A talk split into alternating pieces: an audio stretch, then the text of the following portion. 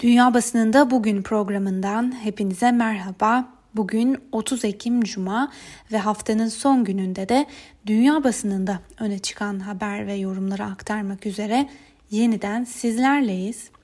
Bugün bültenimize bir kez daha Amerikan basınıyla başlayalım. Washington Post gazetesine göz atarak başlayacağız. Seçim kampanyalarının zayıflamaya başladığı bu günlerde her iki başkan adayı da Latin seçmene odaklanmış durumda. Çünkü anketler Latinlerin ülke çapında çekişmeli olan eyaletlerde belirleyici bir rol oynayabileceğini gösteriyor. Daha önce biz bültenlerimizde de sık sık değinmiştik. Bu yılki seçimlerde Latin kökenliler ilk kez oy kullanma hakkına sahip olan en büyük etnik azınlık grubunu oluşturuyor. Dolayısıyla onlara e, bu seçimler için kilit seçmen gözüyle bakılıyor. Aktarılan bir diğer haberde ise başta 13 eyalet olmak üzere ülke genelinde vakaların hızlı bir şekilde e, arttığına işaret ediliyor. Öte yandan Beyaz Saray görev gücü üyelerinden Ulusal Alerji ve Bulaşıcı Hastalıklar Enstitüsü Başkanı Dr. Anthony Fauci, Moderna ve Pfizer firmalarının modellemelerine dayanarak her şeyin iyi gitmesi durumunda güvenli ve etkili bir aşının ilk dozlarının yüksek riskli gruptaki bazı Amerikalılara Aralık sonu ya da Ocak başında yapılabileceğini söyledi. New York Times gazetesinin gündeminde ABD'de rekor bir seviyeye ulaşan vaka sayıları var. Buna göre ülke genelinde tespit edilen vaka sayıları 9 milyonu aşmış durumda. Son 24 saatte 89 bin yeni vakanın tespit edildiği belirtilen haberde bunun her saniye yeni bir vakanın oluştuğu anlamına geldiği yazılmış ve haberde Amerika Birleşik Devletleri dışında Avrupa'nın da alarm verici vaka sayılarıyla karşı karşıya olduğu belirtilirken hastanelerin doluluk oranlarının da endişe verici bir seviyeye çıktığı belirtiliyor. Ülkenin önemli gündemlerinden biri de ekonomi.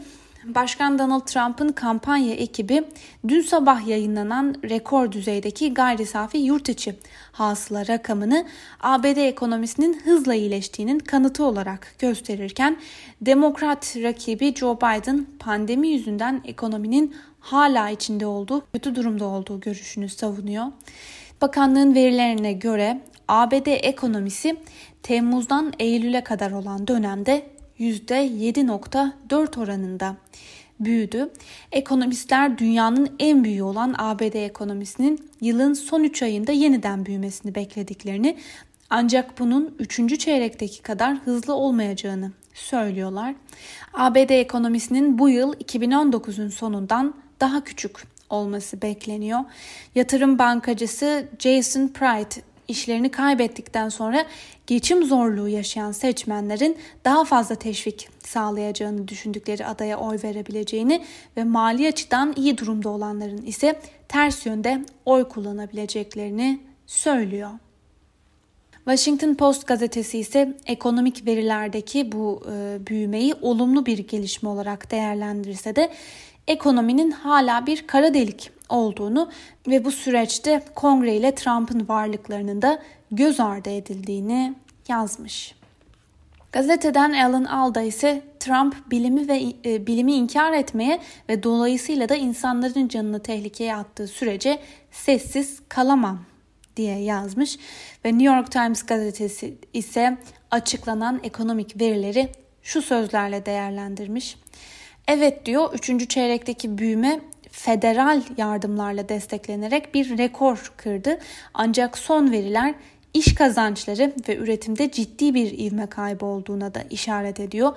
Dolayısıyla ekonomide görünen bu yüksek artışın bazı eksiklikleri var. Ee, New York Times'da aktarılan bir diğer haberde ise Türkiye'nin Trump yönetimi üzerindeki baskısına dikkat çekiliyor. Gazete Erdoğan'ın üst düzey yetkililer ve lobi kuruluşları aracılığıyla Halkbank davası sürecine etki etme girişimleri olduğunu yazdı. E, tüm dava sürecinin Erdoğan ile Trump arasındaki ilişkiler çerçevesinde şekillendiği, e, Washington'da bu durumun büyük rahatsızlık yarattığı belirtiliyor. Adalet Bakanlığı'nın Halkbank'a yönelik soruşturmasına ilişkin yeni ayrıntılar Türkiye Cumhurbaşkanı Recep Tayyip Erdoğan'ın Başkan Trump'ı nasıl zorladığını ve yönetim üzerinde baskı uyguladığını ortaya koydu. Yani kısaca şunu söylüyorlar. Erdoğan ABD'de soruşturması devam eden Halkbank davasını kapatması veya örtbas etmesi için Trump'a baskı uyguladı. İngiliz Independent'ın bugün Trump ve Biden arasındaki seçim yarışına ilişkin e, dikkat çeken önemli bir haberi var. Buna göre salınacak eyaletler Trump ile Biden arasında savaş alanına dönüşmüş durumda. Joe Biden bir grup çekişmeli eyalette atılım gerçekleştirmeyi başarırsa seçimin varacağı yön erkenden netleşebilir. Florida ve Kuzey Carolina gibi eyaletleri kazandığı takdirde Trump'ın seçiciler kurulunda 538 oydan 270'ine giden yolunu kapatmış olacak. Diğer yandan şayet çekişmeli eyaletlerde kazanan Trump olursa seçim yarışının Michigan ve Pennsylvania gibi eyaletlere kalma durumu olacak ve posta yoluyla oylama belki de 3 Kasım sonrasına aksayacak. Bu da tartışmalı seçim sonucu olasılığını arttıracak. Peki İngiltere'de neler konuşuluyor? İngiltere'de ana muhalefet İşçi Partisi'nin eski lideri Jeremy Corbyn'in parti içinde Yahudi düşmanlığı ile ilgili yürütülen bir soruşturmada lider olduğu dönemde partinin hukuksuz ayrımcılık ve taciz olaylarından sorumlu tutulması ardından yaptığı açıklama üzerine parti üyeliği askıya alındı. Corbyn İşçi Partisi içindeki antisemitizmin yani Yahudi düşmanlığının siyasi nedenlerle ciddi bir biçimde abartıldığını ifade etti. Bunun üzerine İngiltere'deki insan hakları ihlallerini denetleyen Eşitlik ve İnsan Hakları Komisyonu Yahudi düşmanlığını içeren ırkçılığa karşı tavır almada İşçi Partisi'nin ciddi kusurları olduğu sonucuna vardı. Ve The Guardian gazetesinin bugün manşetten verdiği haberde bu son gelişmenin İşçi Partisi Genel Merkezi'nde şok, dehşet ve büyük bir kriz yarattığına işaret ediliyor. Gazetenin partiden bir kaynağa dayandırdığı habere göre partinin genel başkan yardımcısı Angela Rayner yaşanan olayın ardından Corbyn'i arayarak özür dilemeye çağırmış. Fakat Corbyn krize neden olan bu ifadesini geri çekmediği için parti soruşturma tamamlanana kadar eski liderin üyeliğinin askıya alındığını açıkladı. The Daily Telegraph'a göre yaşananlar İşçi Partisi içerisinde bir iç savaşa neden olmuş durumda. Gazetenin aktardığına göre eski parti liderine yani Corbyn'e sadık olan milletvekilleri, sendikalar, sendikalar ve üyeler Corbyn'in görevine iade edilmesini talep ederken bir kesim ise ayrılıkçı bir parti kurma olasılığını tartışmaya başladılar. The Times gazetesi ise Corbyn'in ardından Nisan ayında parti liderliğini de devralan Keir Starmer'ın tepkisine odaklanmayı tercih etmiş. Komisyon raporu partinin eşitlik yasasını 3 noktada ihlal ettiği sonucuna vardı. Yahudi düşmanlığı ile ilgili şikayetlerde siyasi müdahale, bu şikayetlerle ilgilenenlerin yeterli eğitimden geçirilmemesi ve taciz durumu. Buna göre Keir Starmer komisyonun hazırladığı raporun yayınlanmasını parti için utanç günü olarak niteledi. Fransa gündemiyle devam edelim. Fransa'nın Nice kentinde düzenlenen bıçaklı saldırıda dün 3 kişi yaşamını yitirmişti. Ardından Avignon kentinde de silahlı bir şüphelinin polis tarafından vurulduğu açıklanmıştı. Terör şüphesiyle soruşturma başlatıldı ve bütün bu gelişmelerin üzerine Fransa Cumhurbaşkanı Emmanuel Macron yaptığı açıklamada ülke genelinde terörle mücadele kapsamında görev alan asker sayısının 3000'den 7000'e yükseldiğini duyurdu. Ülkede ulusal güvenlik alarm seviyesi en üst düzeye çıkarılmışken Macron okullarda ve kiliselerde önlemlerin arttırılmasını istedi. El Cezire'nin de yorum köşesine göz atalım. Özellikle Fransa'nın ve Macron'un son dönemde yaşananlara yönelik tavrını eleştiren El Cezire bugün şöyle yazmış. Macron'un umutsuzca yeniden seçilmek için verdiği teklif İslamofobi ancak Macron'un başta Fransa'da yaşayan Müslümanlar olmak üzere Müslüman topluma yönelik bu İslam karşıtı yaklaşımı radikalleşmeyi çözmesine yardımcı olamayacaktır. Nice'deki terör saldırısını gündemine taşıyan Alman Die Welt gazetesinin yorum köşesinde bu konuyla ilgili şu ifadeler kullanılıyor. İslam dünyasının aşırı öfkesi Macron'un haklı olduğunu gösteriyor. Yaşanan son saldırı ile beraber haliyle Fransa'da sinirler epey gergin. Ancak bu ölümcül İslamcı aşırı saldırganlık bir anlamda Avrupa'da günlük yaşam haline de getirilmeye çalışılıyor. Böyle bir ideolojiye karşı mücadele Avrupa'nın önceliği haline gelmelidir. Gazetenin yorum köşesinde bugün Yeşiller Partisi'nden Cem Özdemir'in de bir yorumu var. Şöyle diyor, Erdoğan ateşe benzin döküyor, böylece şiddeti ve terörü körüklüyor. Almanya'nın diğer önemli diğer bir gündem maddesiyle devam edelim.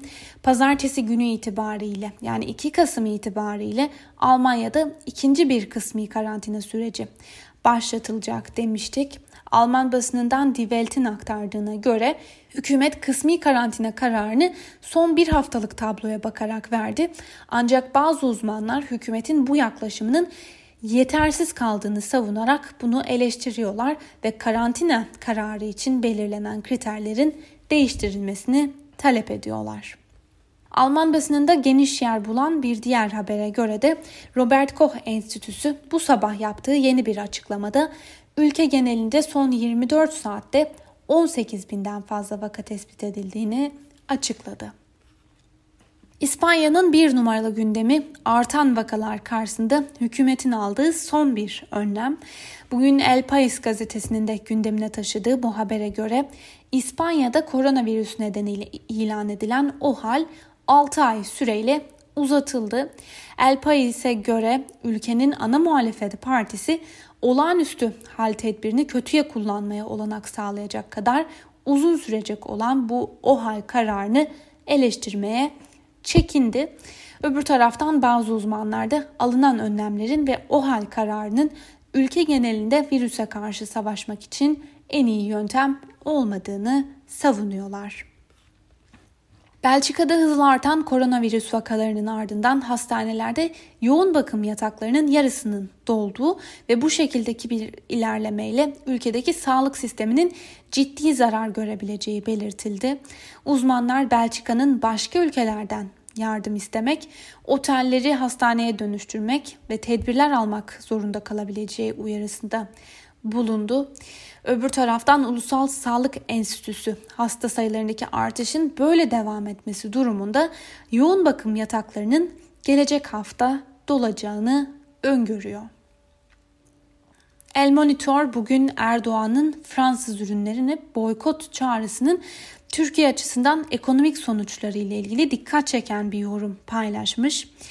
Erdoğan'ın Fransa'ya yönelik ekonomik tehditten daha büyük boykot çağrısı başlığıyla aktardı. Yorumda şu ifadeler kullanılıyor. Türk kamuoyunun ekonomi alanındaki şikayetleri ve Fransa ile köklü işbirlikleri Türkiye'nin Fransız mallarını boykot etme hevesinden çok daha ağır basacaktır.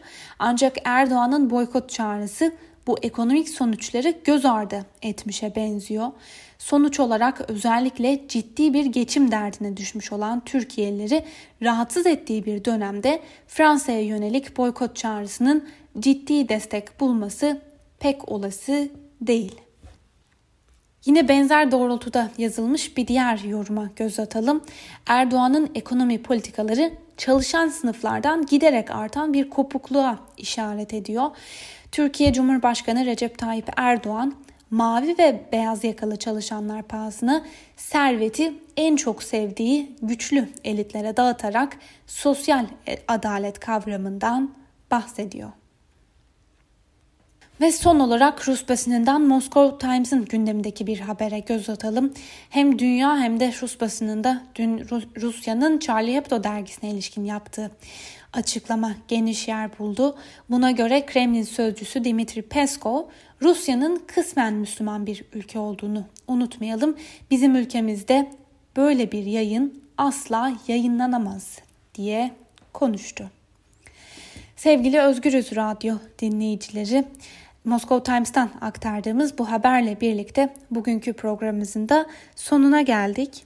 Haftaya pazartesi günü aynı saatte tekrar görüşmek dileğiyle. Hoşçakalın.